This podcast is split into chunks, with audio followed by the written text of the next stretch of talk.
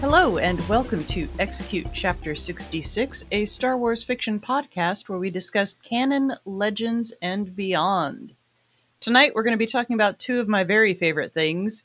We're going to be talking about Star Wars and zombies with Death Troopers by Joe Schreiber. My name is Beth Van Dusen, and with me, as always, are Ryan Schweck and Chad J. Shank. Over to you first, Chad. Your reminder that this is a book club and not a review show. We're going to spoil this very old book. In addition to that, we are going to spoil anything else Star Wars that comes out of our mouths. So you have been warned. Ryan, it's been real slow lately. Tell me you got something this week. We got a little bit.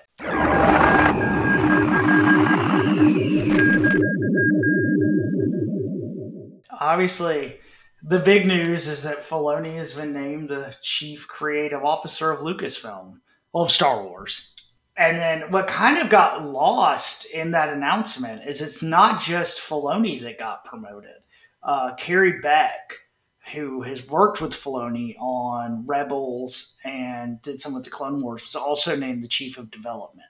And so, you know, it's interesting. He they've kind of sussed out what this or he has, I guess, done some interviews about what this is like and it seems like a correction of he's kind of in charge of the overall narrative. Like they finally kind of found their Kevin Feige Yeah. for, that Marvel uses. Now, what I thought was interesting about Beck's job, what they're saying her job is is to recruit, and that's how they're putting it. She's going to go out and find filmmakers and be kind of the liaison for that of people that want to make movies, and then kind of then bring them into Filoni, who's then gonna, I guess, channel the story. You know, reactions have been mixed. I forget there's a large segment out there that don't like Filoni. And look, is Filoni a good writer? Not really. Like, It's, you know, you know, he's the gotten ones better. He's gotten better. Yeah, like the episodes of Clone Wars and Rebels and the ones that people love are not ones that he wrote. But hey, George Lucas, not a stellar writer either. You know, I think it's a good correction that uh, the sequels obviously, you know, we talked a thousand times about how their problem is there wasn't a overall narrative or a plan and so now they've got someone who's one person who's going to be in charge of the plan Just more the process of naming him heir apparent. yeah I mean, I mean, that's, but- that's what he is. He's heir apparent to George Lucas. I mean, that's just what he's becoming. yeah, between these two and you know Kennedy, maybe she's going to step down eventually. Like this is kind of her exiting, or maybe she's just going to be you know the overall. Let her talk to Disney, like you know, let Filoni do the story and let her deal with the streaming rights and whatever. Deal with Bob Iger. Yeah. Yeah, so that was pretty good. Just on a fun note, this week on December 5th, we'll see the release of Disturbance in the Force, which I'm kind of looking forward to. It is a documentary that debuted at Sundance about the holiday special. Yes, I've heard about this. The trailer looks good, it looks interesting. I guess my question is do you think at some point, No, you don't think ever? no. I just. I mean, I know they've released some of it technically. They released the They released the cartoon. section, the cartoon. And now Yeah. they've released figures. Well, they've released the Chewbacca Like- in the robe. Does he have an orb? I don't see an orb in his hand. And He does have a little orb. They've Okay. released the orb at the Disney store. Like, Ryan, Ooh, it's is so the orb bad. available again? I know. No, the It's orb is not so available. bad. It's not. It's not even fun bad. I know. That's the problem with the. That's the problem with the Christmas special, with the the holiday special, is it's not fun bad. It's boring bad. It is. And, you know, maybe the legend of it and the, you know, that you can't get this and just snippets of it is enough. And you can find it. It's on YouTube. You can. Well, you can watch. The, you can watch the whole I damn thing if you bookmarked want on to. YouTube, but I I can't watch the whole thing. Which is the only reason I would think they they might release it. Like, because you know Disney don't like stuff out there that they don't control. It's not even. It's not even. It's not even fun to watch. It's it's is the problem. Like if it was if it was a good like get high with your friends and like watch a funny bad movie night type of th- thing, cool. Mm-hmm. It's not even that. Yeah. It's not even that. It's just it's just it's boring And it's weird. painful. and it's painful. Yeah. Give me Caravan of Courage. Yeah. Um, and then last bit news, Variety's put out another article. I, I mean, Vanity Fair, excuse me. You know, first of all, before we get into actually what was in it, Vanity Fair sure does do a lot of Star Wars articles and interviews. It's very strange. Who owns Vanity Fair? I don't know. Is it But part of the ABC conglomerate? Secretly Disney. It's yeah, is it part of that conglomerate? Because they're constantly doing things. They've been Um, doing, but they've been doing that forever. They've been Mhm. doing that. They they always did their Star Wars issue. Remember when the prequels came out? They did that. Yeah, I don't get it. But anyway, uh, just a couple, two quick, fun kind of things that were in the Vanity Fair. They did ask um, about the world between worlds and if that's actually Anakin. Um, and they are very clearly determined not to answer that. And they just kind of play it off like, who knows? Who knows how the world between worlds works and all this stuff. So they seem happy to leave that alone. Now, speaking of Hayden, this is something else, but I'm happy for him. Hayden has been re-signed with his management and talent company. Oh, good for him. Apparently, Hayden's back, which I'm happy He for him. deserves it. He does. Um, and then just another fun thing I kind of liked, and just something that was fun to read. Um, they were talking to Filoni about Stevenson and kind of what the plan was, and he had some really good comments about like how he was trying to reward the Clone Wars fans, but at the same time, you know, making them seem something mysterious and you know they're still trying to work out what Ahsoka season two is going to be and what's going to be involved. But the really funny uh, back and forth that they talked about was apparently him and Stevenson on the set would like have conversations, and Stevenson would refuse to admit that he was the villain. And like Filoni, he'd be like, "So." Like you're the bad guy, and he'd be like, "No, no, no, I'm not the villain." And Filoni would be like, "Well, I know you think that, and it's good for you to think that about your character, but like you're the bad guy here and stevenson would be like nope like i'm clearly not and i thought that was a really good little thing from them so how's uh how's dark droids going look before you start let me say this this is the first week in a long time i can remember when the comics came out and i didn't read star wars first like I looked at the covers and just went, eh, I'll get to that later. That's fair. Bounty Hunters 40, which is I guess the last issue, next to last issue of Bounty Hunters, Mm-hmm. and then D Squad number three. Boy, D Squad. Um, I like Marc Guggenheim, but I'm not liking that series. Uh, it, it- it's it's almost over. That's what I can say. It's almost over. It's been it's been a bit of a bummer, but that's that's all it came out because uh, we had a five Wednesday month. Oh yeah. So um, this past Wednesday we didn't get any releases at all. So only had only two books have come out since we last talked, and um, they're both Dark Droids and they're both underwhelming. Um, I mean, I'm curious to see how they're going to wrap up Bounty Hunters. I don't care that much, but I'm still still curious. D Squad, it just just doesn't work for me. It's, it just doesn't work for me. Um, but I was never one who liked the droid episodes of the Clone Wars either. Yeah. Yeah, me either. But uh, yeah, that's that's all there is in comics, just those two things. So tonight's book is very zombie driven, but there are so many other genres of horror that we could have Star Wars happen in, and so many other things that we would like to see horror wise happen in Star Wars.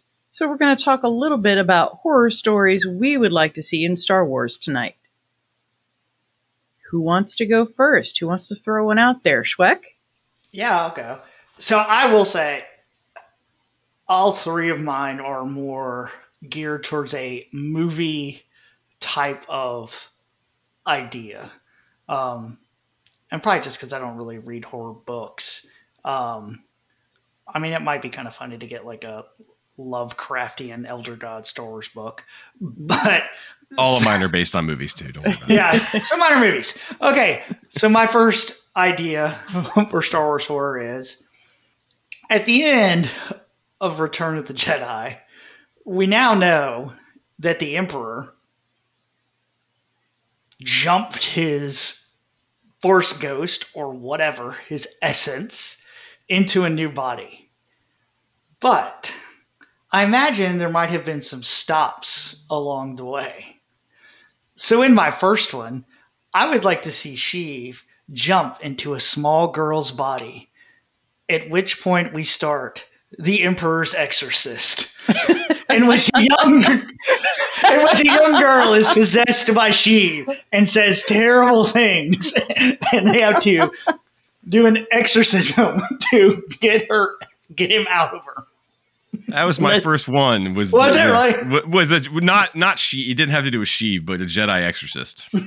Oh, let the she flow through you. I just had a Jedi and a Padawan sent to a mysterious place where you know some rich house, and their daughter is acting crazy, and I- they have to try to the, the exorcism of whoever. I just see like a little girl tied to the bed going, good, good.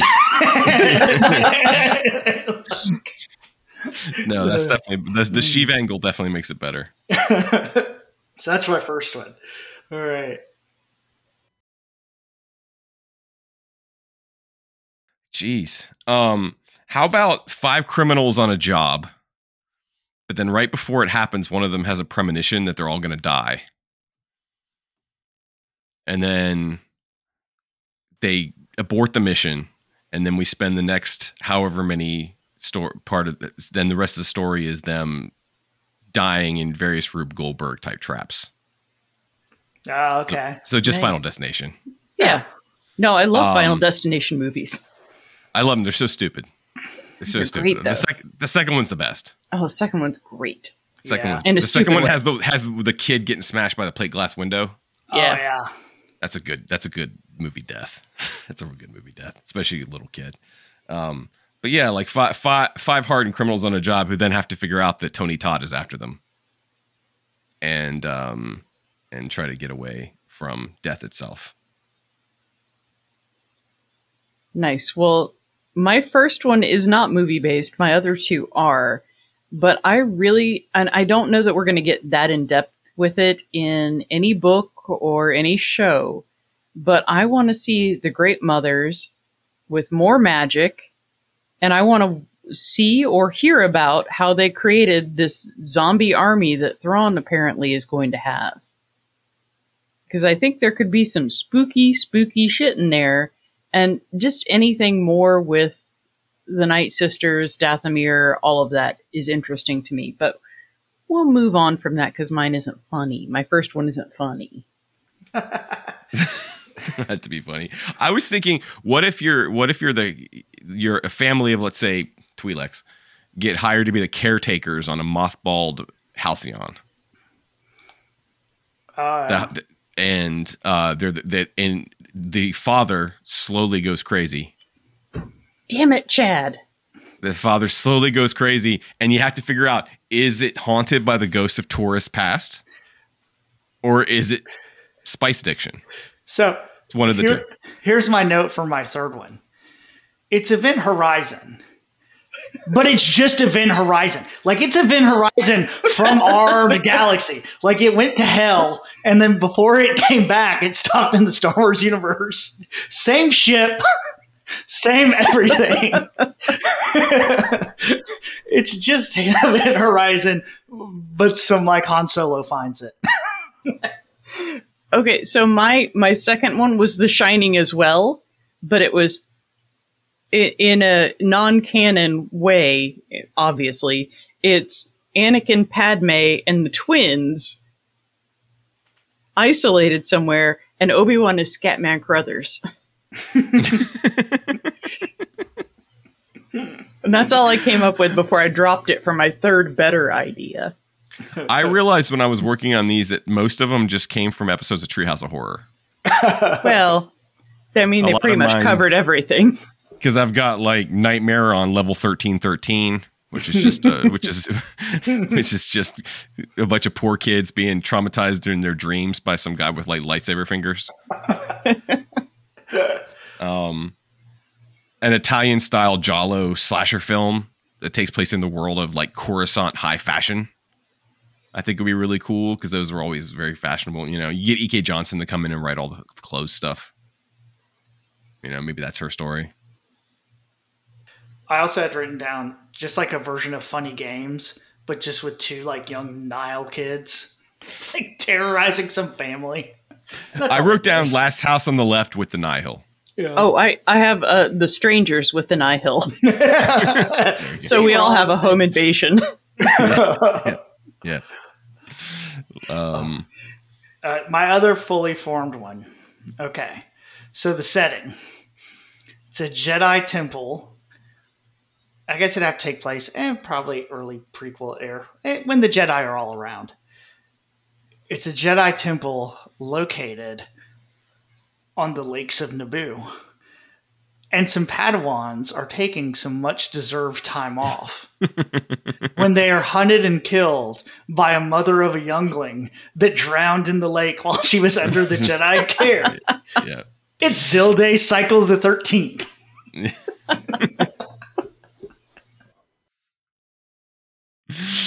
Yep. Yeah. I had Jason in space, but then they already, they already did that. It was season. good though.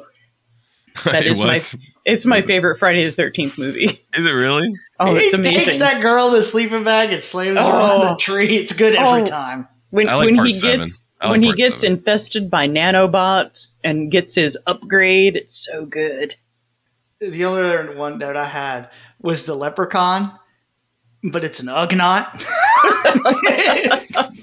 it's just an evil little Ugnaught running around. And then you can get Ugnaught in the hood, Ugnaught on the moon. Oh, great.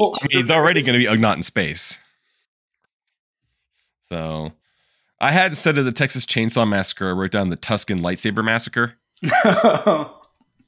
You point could, yeah. From the point of view Oh, of like, yeah. the kids when Anakin shows up and uh, takes out all the uh, younglings. Like that's a horror movie from the point of view of the Tuskens. Yeah, I mean, imagine like we only saw like a small bit of that scene. Like, imagine if Anakin was there for like hours, like hunting them Yeah. down. He killed them all. Yeah. Well, I, w- I was thinking like uh like younglings being hunted down is also pretty horrifying. Because some of them probably tried to hide. Okay, and I may be the only one that finds this funny. Apologies in advance. I made myself laugh. That's all that matters sometimes. So, on the day that Satine Kryze died, there was someone else in the th- throne room. No one saw young Korkie Kryze hiding behind a pillar. He watched as Satine, who he knew has, as his aunt, died in Obi-Wan Kenobi's arms. He was later saved by Death Watch. And Death Watch raised him as a true Mandalorian, filling him with anger and, and rage and and eventually Korkie just goes a little off the deep end. And so Korkie grows up hating both Darth Maul. Oh, rewind. I forgot to mention that Death Watch lets him know that Satine is his actual mother. That was probably pretty important to the plot. Um, so Korkie, 10 years later, so filled with rage against Maul, who killed his mother, and Obi-Wan, the man who let his mother die, that eventually he just goes off the deep end. Randomly one day, Obi-Wan wakes up in a dark room, chained to the wall. Who's in the room with him? Darth Maul. Korkie is going to pit the two against each other and make Obi Wan kill Maul. Or Maul kill Obi Wan. He doesn't care which happens, because he's going to kill whoever comes out on top anyway. Eventually, through the course of the thing, he finds out that Obi Wan is indeed his father. Doesn't care. That makes it worse. so he Bonus- forces Obi Wan to kill Maul, and then Obi Wan still doesn't get to escape. Korkie kills him anyway. Sorry, go ahead, Chad. I was going to say bonus points for the use of Korkie. I just wanted Korkie to come back.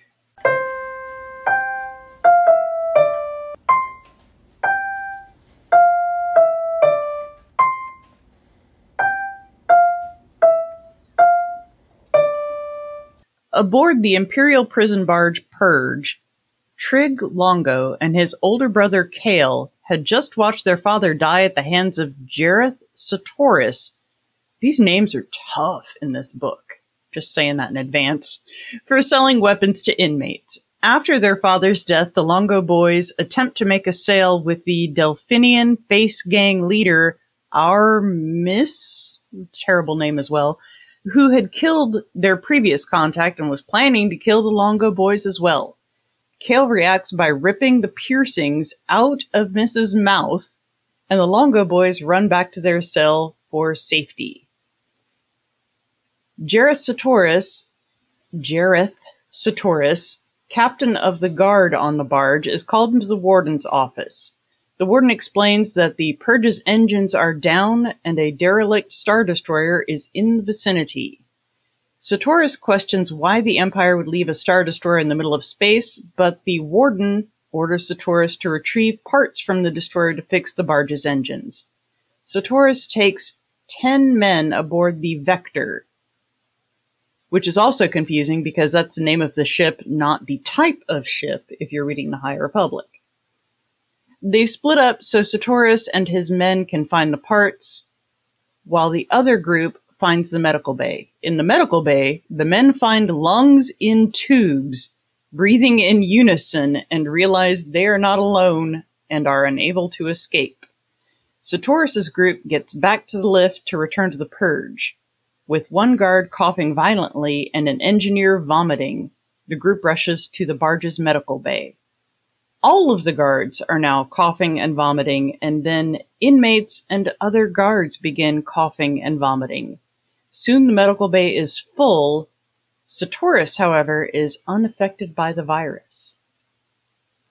Zahara Cody is the chief medical officer on the pri- prison barge, aided by her 2-1B droid Waste. After seeing Sartoris kill Von Longo, the Longo boy's father, Zahara handed in her resignation and planned to leave the Empire for good at the barge's next stop.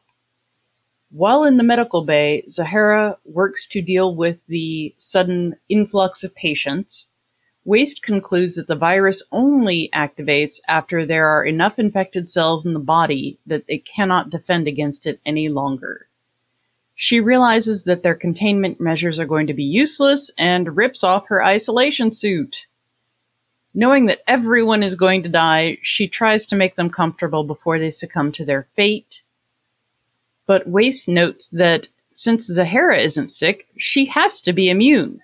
So using their blood, they create an antivirus to stop the sickness in people who are already sick. The Longos are stuck in their cell watching everyone around them die. As the noises subside, they begin screaming to be let out. The cell doors are open and they walk out, forgetting that Myss is in the cell next to them. Myss attacks Kale and is about to kill him when Trig jumps on him instead, but Myss flicks, flips Trig off and is about to kill him when a blade comes through Myss's mouth. They both run for the end of the cell block and realize that their friendly guard, Wembley, let them out right before he died. And then they make a run for the escape pods. Sartoris finds out that he is also immune and goes up to the warden's office with a blaster rifle, killing anybody who seems infected, even though they're not a danger to him. But at the warden's office, he discovers that the warden is also infected and demands the launch codes for the escape pods, before disintegrating the warden's head. Zahara decides to get her newly created antivirus to anyone still alive on the barge, but on the bridge, when she initiates a bioscan, she finds out there are only six people left alive on the ship, two of whom are in solitary. She reluctantly goes down, tripping over bodies the entire way. She finds and pockets a note that a guard was going to give to his wife. This will matter at the end, I guess. As soon as she opens the first solitary door, a huge Wookiee comes out screaming and ready to attack, but she manages to calm him down. Zahara unlocks the next door, and a man comes out and introduces himself as Han Solo and the Wookiee as Chewbacca. For reasons. The two are initially against taking the antivirus until they see the bodies around the corner. Han takes it first, and then Chewbacca. Chewie starts showing symptoms screaming, delirium, and a very, very swollen throat. He starts to pass out, but Zahara saves him by emptying the blisters around his neck with a syringe in a really gross way. There's And then they gross in this book. A lot of gross. They return to the medical bay only to discover it is completely empty. All of those bodies that she stumbled over before are gone. Waste has been torn apart, and all he can rea- reply with before he deactivates is that they came back and they ate. Kale and Trig, Longo, find an escape pod and are trying to figure out how to work it when Sartoris appears, tells them to get out at blaster point, and launches himself away. Like President Skroob. Exactly like that. Uh, after running to a second escape pod, they run into Han, and Chewie and Zahara, who tells them that they are all going to get out together as soon as she gets up to the bridge and disables the security measures. Han, Chewie, and Zahara go up to the bridge while Kale and Trig stay at the escape pod. Zahara opens the escape pod but doesn't hear anything back on the comlink. Soon after, the bridge's computer says that there are now more life forms on board since its most recent bioscan. They look at the map the computer brings up and realize that all the life forms are headed for the bridge kind of World War Z style. In fact, exactly World War Z style. Soon after, Kale bursts through the roo- through the doors with Trig in his arms and yells at them to run. They head for the turbo lift that leads to the nasty doomed Star Destroyer and activate it. In the Star Destroyer's hangar bay, Kale realizes he's been bitten, and blood starts spurting out from the wound when he stands up. Zahara decides that she'll stay with Kale, while Han, Chewie, and Trig go to the bridge of the Star Destroyer to start the engines. As they walk along the corridor, the ceiling explodes and zombies pour out again, exactly like World War Z. Back in the hangar bay, Kale tells Kale tells Zahara to cut off his leg because he's been bitten. She notices his leg is turning gray and soon after realizes it's moving up towards his abdomen. Rather than try to cut off his leg, she decides to cut into his stomach, pull out some veins or something, and squirt a bunch of gross infected goo out all over the floor that is moving around and trying to find an opening on her body. Again, another really gross part of the book. Zahara and Kale realize that the zombies are coming up the turbo lift and they have blasters and know how to use them. She grabs Kale under the arms and drags him across the hangar. Zombies start pouring out of the turbo lift, shooting wildly, but their aim gets better as they go. Zahara eventually leaves Kale after he gets a blaster bolt in the side of his head that rips off half of his face. Very gross again. She runs for the medical bay where she is attacked by a zombie. She sticks an antivirus syringe in his head and it briefly starts to act human again and scratches out the word Blackwing into the ground. But the cure doesn't last long and it attacks Zahara again. Sartoris, meanwhile, wakes up inside the escape pod, and he realizes that the Star Destroyer's tractor beam has sucked him in. Hearing blaster fire, he jumps outside and finds zombies everywhere. He climbs into a nearby shuttle and finds four men. One of the men, Commander Gorister, explains that the outbreak is from a weapon the Empire created and that the zombies can learn. Suddenly, two men grab Sartoris, and Gorister tells them that they've done what they've had to do to survive, which means eating people. And he used to have a lot more men with him.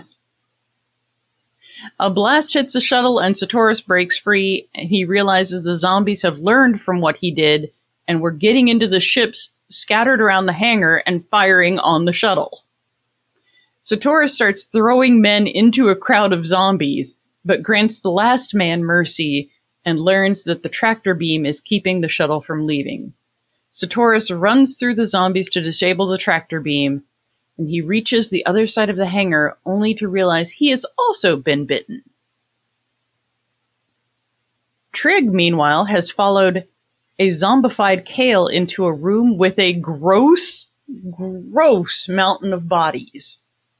Yeah, it's pretty gross a zombie comes through the mountain and chases him up the pile into a ventilation du- duct that leads to where Han and Chewie left him. Meanwhile, so basically zero sum. Zombies at the bottom of the shaft are shooting up more and more accurately. Trig t- tries to climb, but falls into the lifter that Sartoris, Sartoris was piloting conveniently. Sartoris flies over to get Han and Chewie, and the overloaded lifter slowly descends into a crowd of zombies. In an unearned moment of redemption, Sartoris gives Trig the controls and says, Your father was a good man, unlike me, and then jumps over the edge into the zombies. The group fly back to the bridge to get Zahara, but find that it's on fire and they assume she is dead. They get to the shuttle that Sartoris had been in and they find all of the men inside dead. So Han and Chewie fly the shuttle out of the hangar. They hear a noise and find a zombie in the back of the shuttle with them, but just before it attacks, Zahara steps out and kills it, and then explains that the zombies are away from the source of the infection and therefore die more easily. The shuttle that the zombies had been, the ships that the zombies had been loading with the virus are all now floating aimlessly around the Star Destroyer because the farther away they get from the source, the less useful they are. I don't know. The story just kind of peters out after that because Han and Chewie go find the Millennium Falcon and uh, Zahara and Trig go meet the wife of the guard who died on the barge and give the note, and then they drink tea. The end. It doesn't seem like an end, but it is the end. I've read a lot of zombie books. Like, a lot. When I first got a Kindle, the first thing I did with it was get Kindle Unlimited and read every zombie book that was available to me to read for free because this book came out in 2009. That was the time before The Walking Dead. Before I was sick of zombies and didn't want to think about zombies again for a long, long time.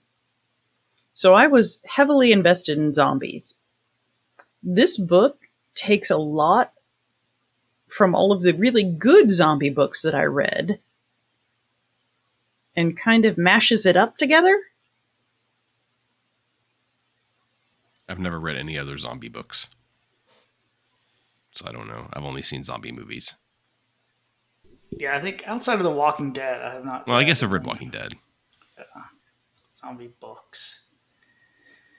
But I never read World War Z, World War Z or anything like that. Oh, I read that. Yeah, I did read that. Yeah, it was a good book. It was an okay movie. Um, and that came out in 2006, which I checked because I was like, wait, these seem, these seem an awful lot like World War Z zombies because they hoard and swarm in exactly the same way. But the, the big question I have here is why are Han and Chewie in it? to remind you it's a Star Wars book.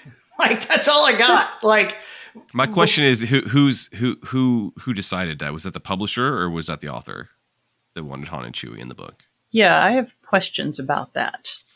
Here's because- my I actually think it's to the detriment of the book because mm-hmm. one of the fun things about a story like this is the game of who's going to make it.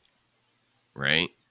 And you know, who's who who of this this cast of characters that we're introduced to is going to survive, if any of them are going to survive. I mean, you know, they don't they don't have to. We've all yeah. seen Cloverfield or something, right? Like not everybody may. Not, sometimes n- nobody makes it, and by making these two characters, Han and Chewie, they're taking up the spot of other expendable characters that we could have had, other characters that could have been in that. Will will they make it or won't they make it? Game because you because Han and Chewie are automatic winners. We know they're going to make it no matter what, and it it eases off on the pressure a little bit by having these two for the for functional functionally immortal characters in the story. Yeah, they've got plot armor. Yeah, that's exactly yeah, what I was going to say. They have plot armor. Those, that could have been two other new characters that we would have no idea whether they were going to make it or not.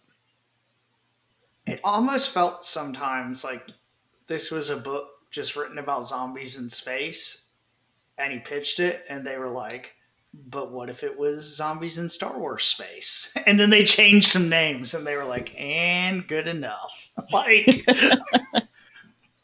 I, so I, I'm of two kind of minds on this book. I do like reading Star Wars books or books sometimes that aren't so like canon driven. You know, it's nice sometimes just to have a little adventure that doesn't affect the galaxy as a whole or the overarching story. Um, but yeah, you're right. Like, I, it, there's no reason for it to be them.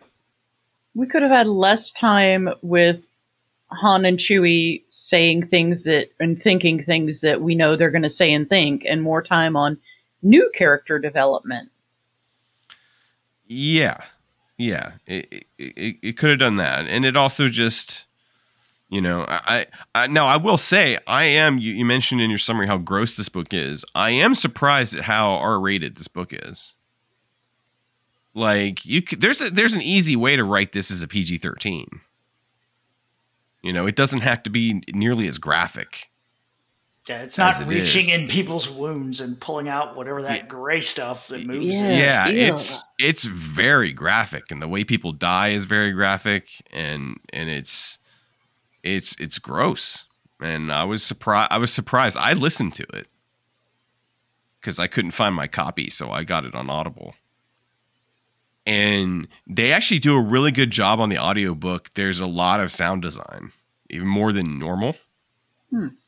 with like zombie noises and screams and stuff, and scary music, and um, uh, and you know just just the the ambient sounds of being in the you know of the of, of the the zombie attacks. Um, so I thought the book actually did a pretty effective job of making it even a little scarier, I think, um, and made it kind of a cool experience that way. And I thought I thought it was effective in that stuff, and I thought a lot of the the gross stuff, a lot of the horror stuff was really effective. It's just when I got back to Han and Chewie, I was like, all right, none of this matters. No, you know, none of this. I mean, yeah, maybe, and you could tell Trig's going to make it because Trig gets teamed up with them, and you're like, all right, well, Trig's going to make it. So it, it needed more characters for us to care about. Yeah. And to worry about. There were only a handful of characters for us to worry about, and I think it needed a few more characters for us to worry about. Yeah, I, I don't mind gross at all. I've read a lot of really graphic graphic things. But this sometimes seemed needlessly gross. Like what you, you couldn't have done that in some other way. I, I don't know. Some sometimes it just threw me off a little bit with how violently gross it was. I think that's part of the horror of it, right? That's or at least that's the it's the intent is is is it to be kind of gross out horror um you know very explicit um and zombie movies tend to be pretty gross so i mean that works um you know describing it is just very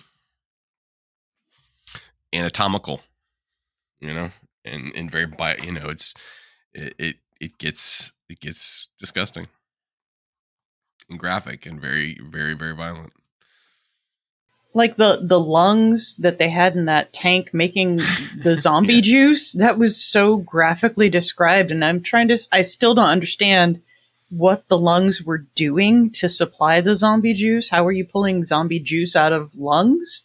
There's a whole book about it. Like red harvest which is the prequel to this book that came out ah. two or three years later yeah. is like the origin of it and kind of explains what it is and where it goes all the way back to the old republic. Yeah. It's an old republic book. It's not very good. It's not. No. No because it doesn't have because at least this has a fuck ton of zombies yeah and so you at least have zombie action and crazy gross stuff red harvest doesn't really have any of that or, or at least not a lot of that i also could have done without the sad little Wookie kid hugging his dead parents.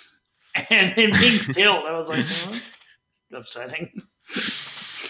And then Chewie has to kill him. Yeah. Yeah. Well, I, I have a big note about that because this really bothers me. So when they're first trying to escape, when they walk out of their cell, they find the little Wookie kid in a cell with his family. And Trig wants to save him, but the, the kid won't go and they just walk away. And they hear it screaming and then they hear noises like it's being eaten. They hear eating noises and slurping noises, and they decide that that's none of their business. How is that not your business? You're you're trapped on this ship with something that's eating a baby Wookie. It's it's kind of your business. Yeah, I mean, it, it also I feel like I think the book is is pretty well paced. You're right. The ending the ending just kind of fizzles out. They just kind of they they get on a shuttle. And they just leave the ship there. Like right. they're yeah. like, all right, well, I mean, they can't get too far from it. They're clearly learning how to drive the regular ships, so I imagine eventually the zombies will learn to drive the Star Destroyer. But yeah. Eh, just leave it. I did like the like learning part of it and how they kind of. I, I like the that the virus or whatever it is, the organism, is intelligent and it learns and all that kind of stuff. Like that was a good yeah. little twist to it. Yeah, I thought it was a cool image of them all just shoving themselves into all the ships and flying out into space and trying to figure that out. And um, they, they were he he was trying to create a a more advanced form of a zombie, you know, um, with it being a virus instead of it being you know these are science zombies not magic zombies right so well, I'm a bigger think, fan of science, science zombies than I am magic zombies. zombies. yeah. I think they're also even more advanced than that because it does seem like it's an actual organism. Because uh, when the doctor squirts the shit out of Kale, it starts yeah. moving up her hand. Uh, Chewie finds a canister of the stuff, and like idiots, they're playing with it, like you do in a zombie movie. And yeah. Chewie's Chewie or feels something moving around inside of it. Right. So it's right. it's like it's it's sentient, I guess, or some something that I I like the idea of that. I don't know if I loved the execution of it, but I do like the idea of it being an organism rather than a virus. It is. They never do explain why a handful of them are immune, do they? No. It just is. It they just, just are. They just are. And she uses they, all of her vaccine on Han and Chewie, so now there's no vaccine left for anybody. Well, they don't need any more. They left. yeah, they left. and then everything's right. fine. I'm I'm sure it'll be fine. it's probably like an awkward conversation with like that trooper's family too. She's like, "Thank you for bringing this to me. You took care of it, right?" Sure, I guess. Yeah. I, I mean, I they're I don't- away from don't you. fly over here, but Stay away from wild space for a minute, mhm. ever, forever. Yeah, wherever the hell, hell this is. We don't even know what year this is, right? Well, the the doctor says that uh, Han looks like he's in his late twenties. Okay. But so still, that really doesn't na- nail it down too well. Five BBY, something like that, maybe. Right. yeah, that's about what I guessed. Something Yeah. like. Overall, I just it was a fine, quick little book to read. Like, Yeah.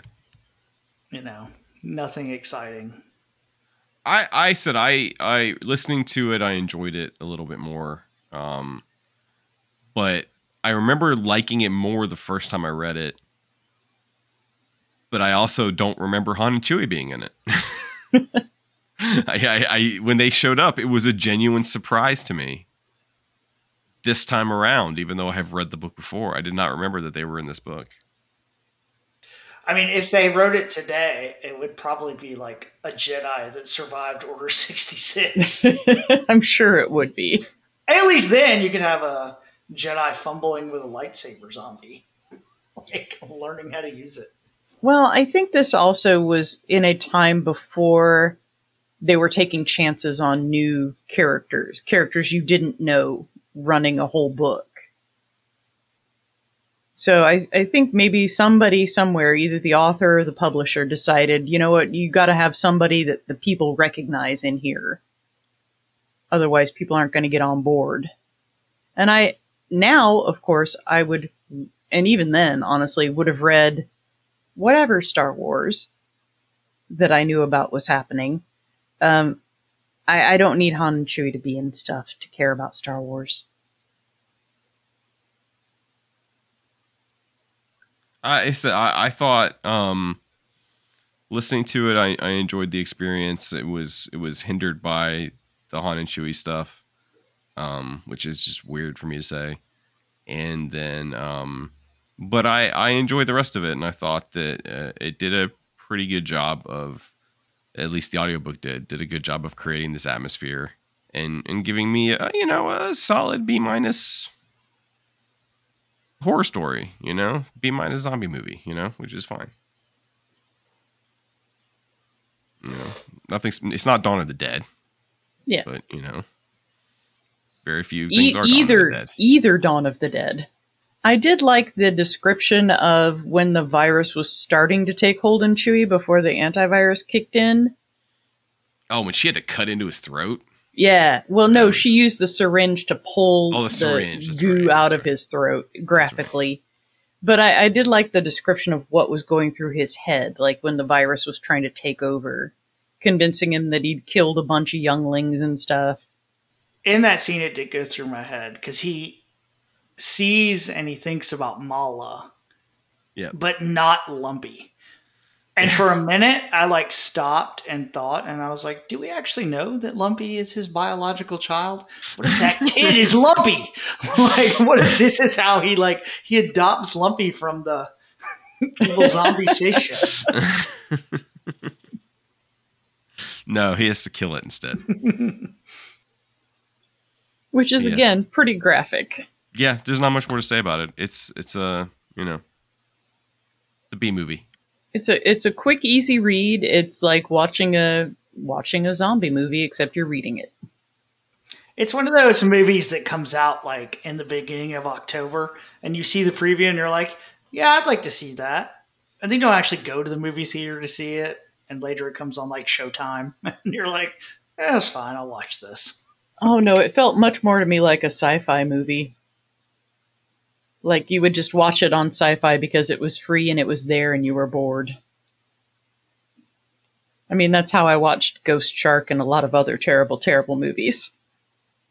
And look for people that weren't like, I don't, know who knows who listens to this, but if you weren't like media savvy in that time period, zombies were everywhere, everywhere. So like, I get it. Star Wars was cashing in. All right, Ryan, what are we talking about next time? Phase three, High Republic is back, baby. We're going from no canon to all the canon in The Eye of Darkness by George Mann. In this book, no one is okay. Bell's not okay. Avar's not okay. No one is okay. It is No. not a not a lighthearted read, but it's really good. Yeah, I can't believe you've already read it. It came out yesterday. I sucked it down. It's yeah, I got it. so good. Literally came out yesterday. It was only 400 pages. Still, though.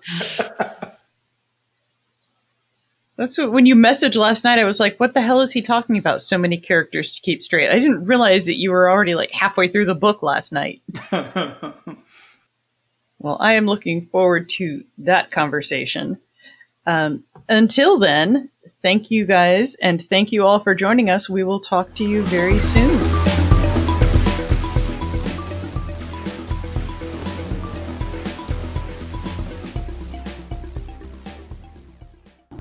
Roger, Roger.